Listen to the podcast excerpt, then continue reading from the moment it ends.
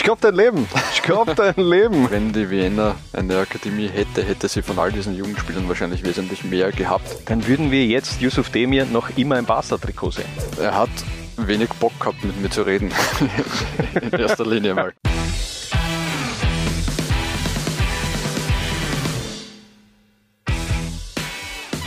Laula inspaniert heute eine fünfundachtzig Millionen Euro Talentschmiedeelf der Vienna. Wie das Ganze geht, eine kurze Erklärung. Wir haben uns Spieler rausgepickt, die in ihrer Jugend für die Döblinger gekickt haben.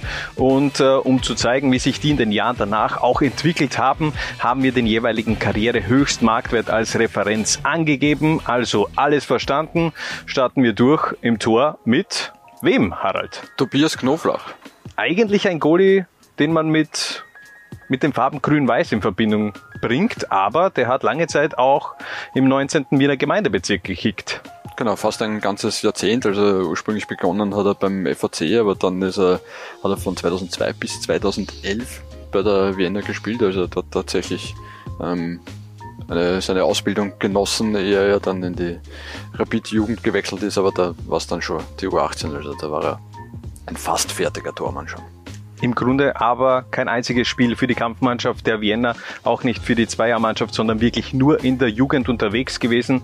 Dort haben sich auch die Wege gekreuzt, zum Beispiel mit einem Markus Rusek, der aktuell ja beim K R K spielt. Du hast es schon angesprochen, danach begann eben dieses Jahrzehnt bei Rapid. In den letzten Jahren ist es etwas ruhiger geworden. Er hat sich ein bisschen, er war, er ist ein bisschen experimentierfreudiger geworden. Genau, ich meine, erstens mal muss man sagen, vierzig Pflichtspiele für den S K Rapid. Hätte ich so nicht am Schirm gehabt, dass es tatsächlich so viele waren. Äh, war dann in Italien unterklassig bei Sampenedetese und zuletzt in Rumänien bei Poli Iași. Vor Knoflach äh, schicken wir ein drei fünf zwei aufs Feld und den Beginn in der Abwehr macht ein absoluter Allrounder. Justin Omoregui, Marktwert aktuell bei achthunderttausend Euro, aber glaubt uns, der wird in den nächsten Jahren nach oben hin explodieren. Ja, der hat einfach jetzt äh, im vergangenen Jahr zweitausendzweiundzwanzig großes Verletzungspech gehabt. Sonst wäre der ähnlich wie Dion Cameri schon durchgestartet bei den Profis. Ähm, großer Allrounder, auch vom Typ her sehr, sehr guter Typ, wichtig für die Kabine. Und dem ist auf jeden Fall für die Zukunft sehr, sehr viel zuzutrauen, eben auch weil er sehr polyvalent ist, wie man heutzutage sagt.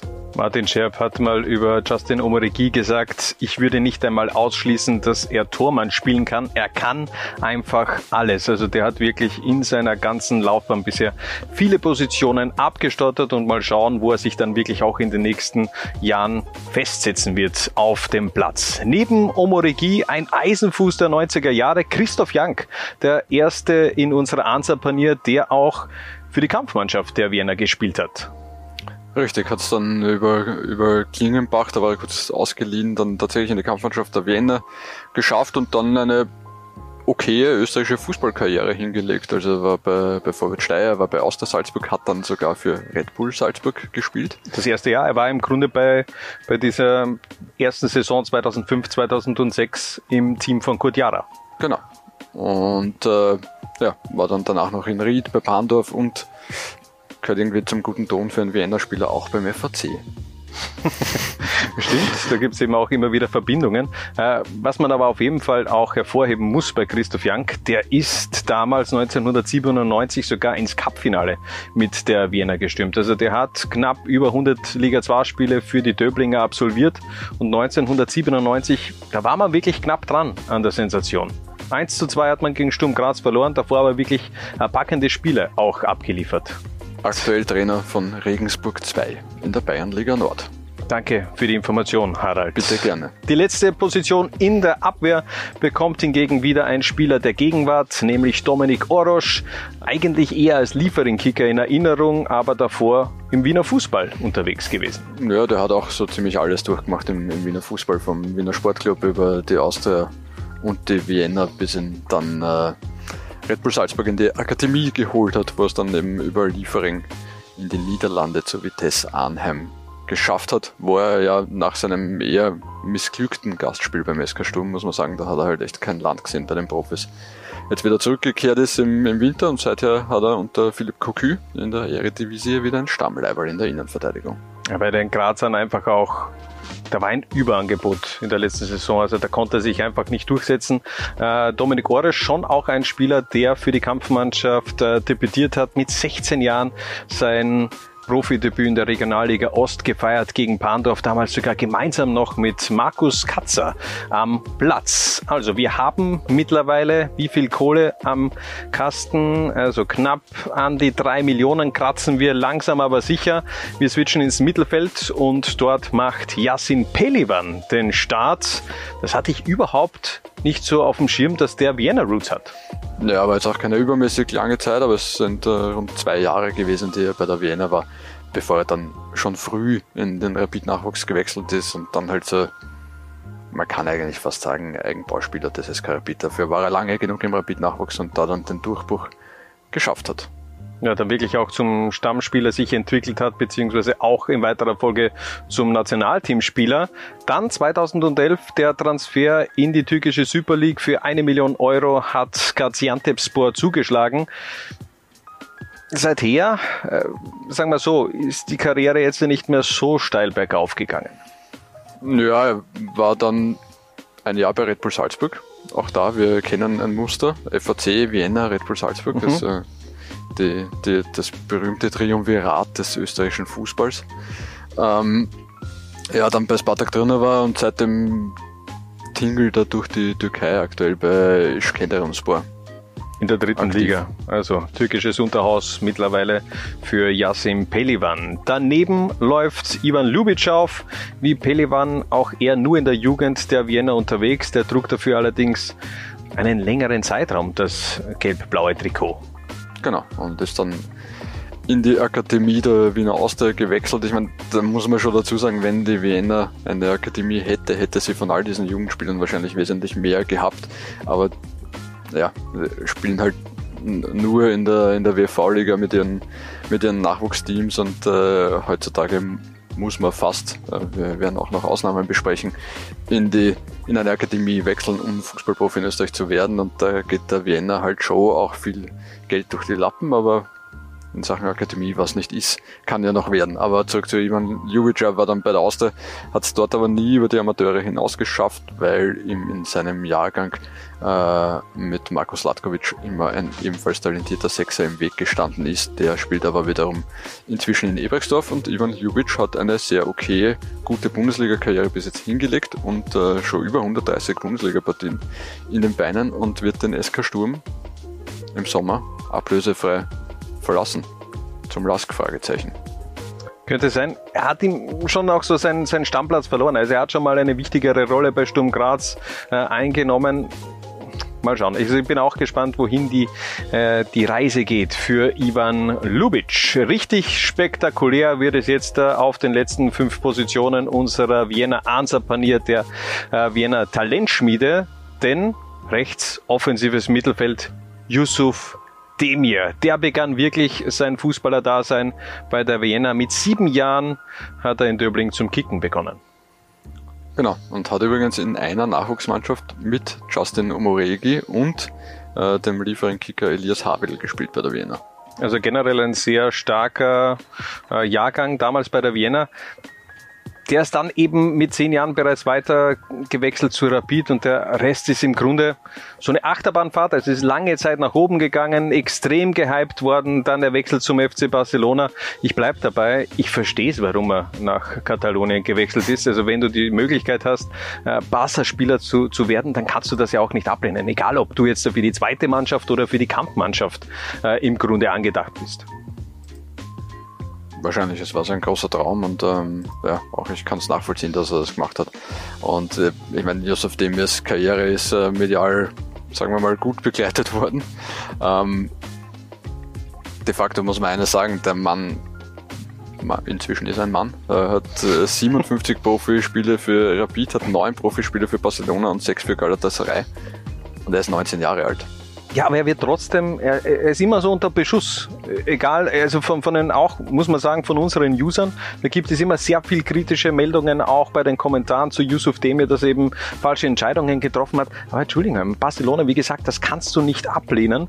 Und äh, ich bleibe dabei, wenn dieser Schuss damals gegen Benfica reingegangen wäre und nicht an die Latte und sich der F C Barcelona für die K O-Phase der Champions League qualifiziert hätte, dann würden wir jetzt Yusuf Demir noch immer im Barca-Trikot sehen. Das war im Grunde der Schlüsselmoment vielleicht von der Karriere von Yusuf Demir. Oder wenn Barca nicht äh, in arge finanzielle Probleme geschlittert wäre, hätten sie äh, ihm seinen zehnten Einsatz gegeben und damit ja. die Kaufoption schlagend gemacht. Er ist neunzehn Jahre jung, der kann schon noch den Turnaround schaffen.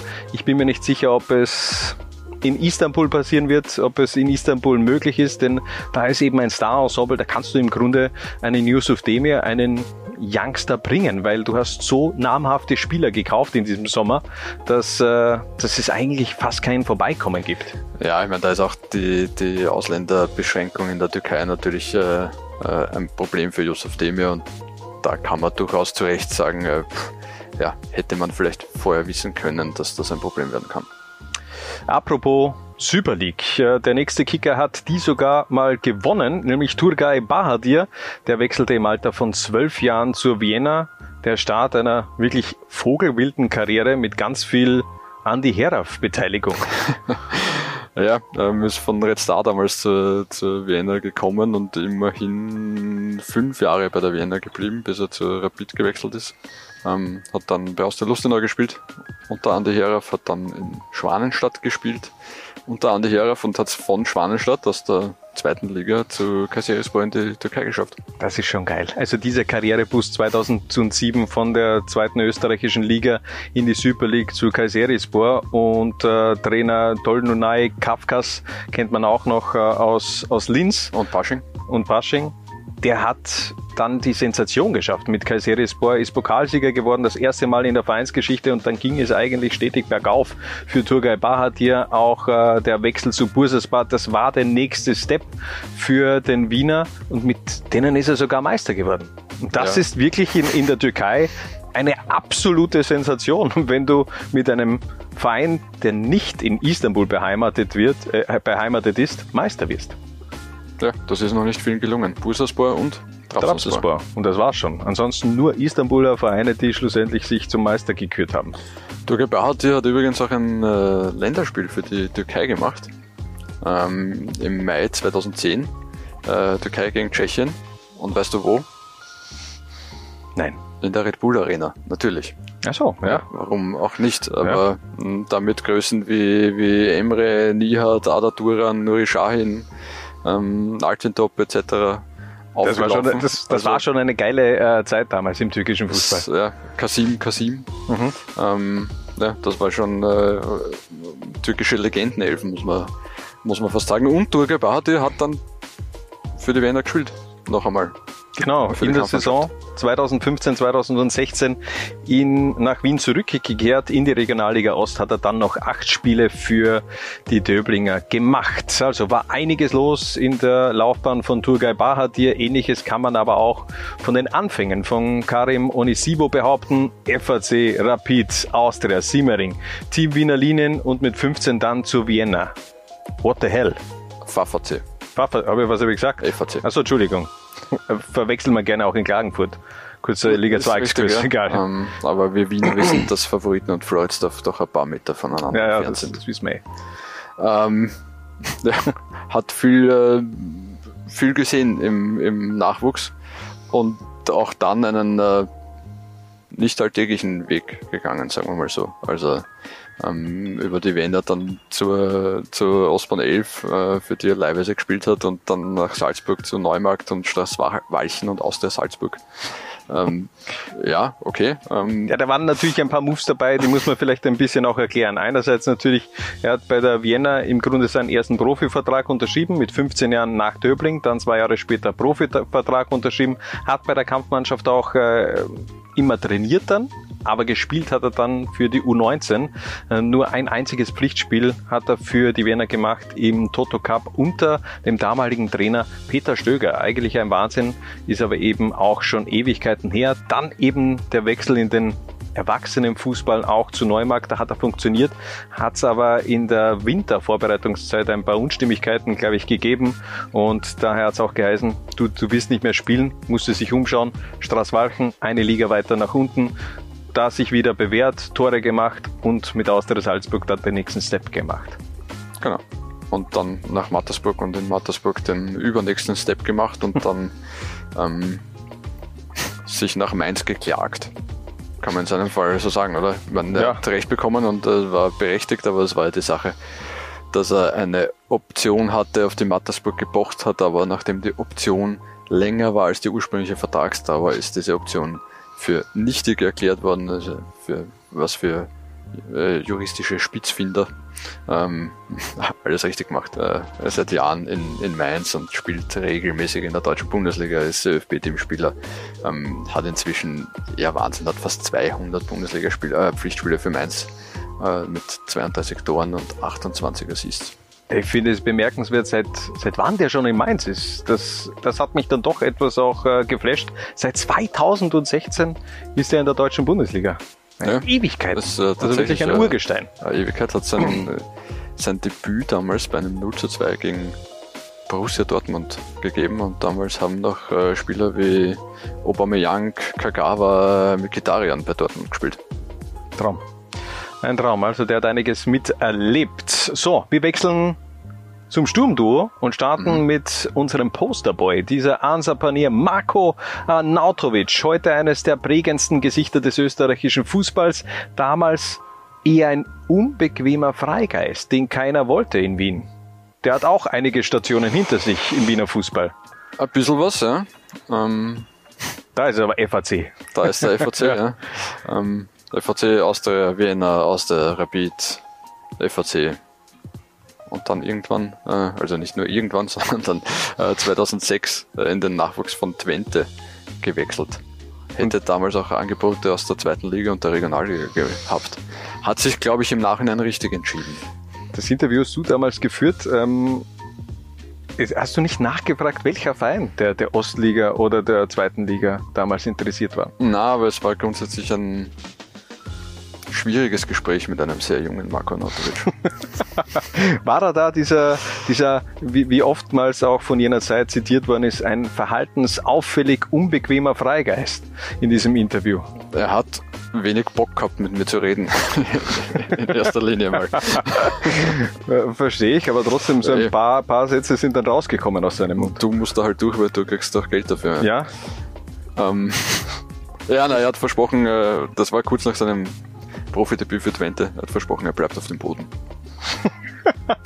Ich glaube dein Leben, ich glaube dein Leben. Also von dem her waren dann schon noch ein paar Ex- äh, Eskapaden mit dabei, muss man sagen, bei Marko Arnautovic, aber mittlerweile gesettelt. Und inzwischen kann sich ja jeder auf Marko Arnautovic als Everybody's Darling einigen irgendwie, oder? Und man muss auch sagen, dass er, dass er menschlich halt schon extreme Entwicklung genommen hat und jetzt wirklich äh, erwachsen ist und ein, ein, ein Führungsspieler, und ich glaube, äh, ja, dass der sehr, sehr vielen jungen Profis in den vergangenen Jahren und jetzt auch bei Bologna und dem Nationalteam weitergeholfen hat.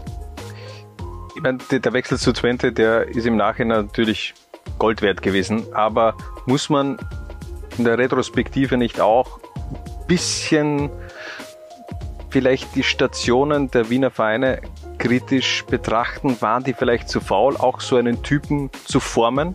Wollten die nicht genügend Zeit in so einen Charakter investieren, um den zu schleifen, damit er eben das rausholt, was in, in ihm gesteckt hat, nämlich wirklich pure Fußballgenialität? Im Nachhinein sicher. Ähm, damals war es wahrscheinlich, hat man halt, haben die Verantwortlichen wahrscheinlich abgewogen, ja? äh, wie groß ist das Risiko, wenn ich mir so einen Spieler in der Mannschaft halte, und äh, wie groß ist die Chance, und äh, da dürften bei allen ähm, offenbar die Risiken überwogen haben. Und dennoch bringt er noch den ganzen Wiener Verein auch ein bisschen Kohle rein. Also man darf diese ganze Solidaritätsbeitragszahlungen bei Transfers nicht ähm, unterschätzen. Also da mhm. sind auch in den letzten zehn Jahren, wenn ich es richtig ausgerechnet habe, also danke Transfermarkt Punkt A T, ähm, sind hundertvierzigtausend Euro in die Kassen der Wiener gespült worden.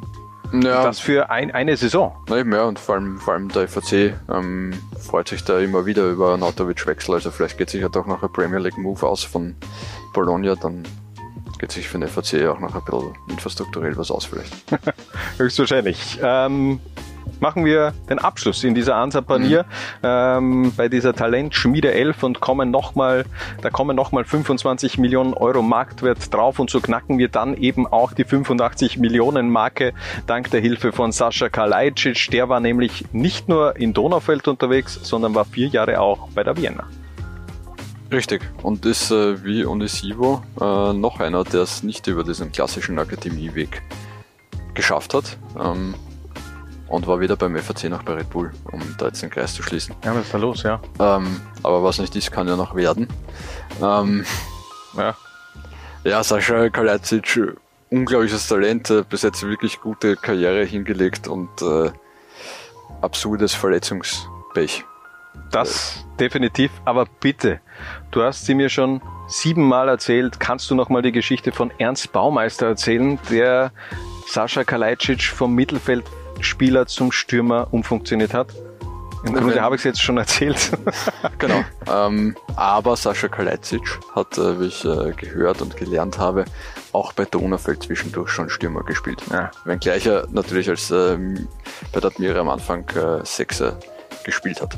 Er hat im Grunde alles, um wirklich auch ein ganz großer Stürmer, also nicht nur körperlich, sondern auch von der Wertigkeit zu werden. Karrieresprungbrett muss man auch nochmal erwähnen, war dann unterm Strich aber die Admira. Auch hier sei nochmal erwähnt, Solidaritätsbeitragszahlungen an die Vienna knapp dreihunderttausend.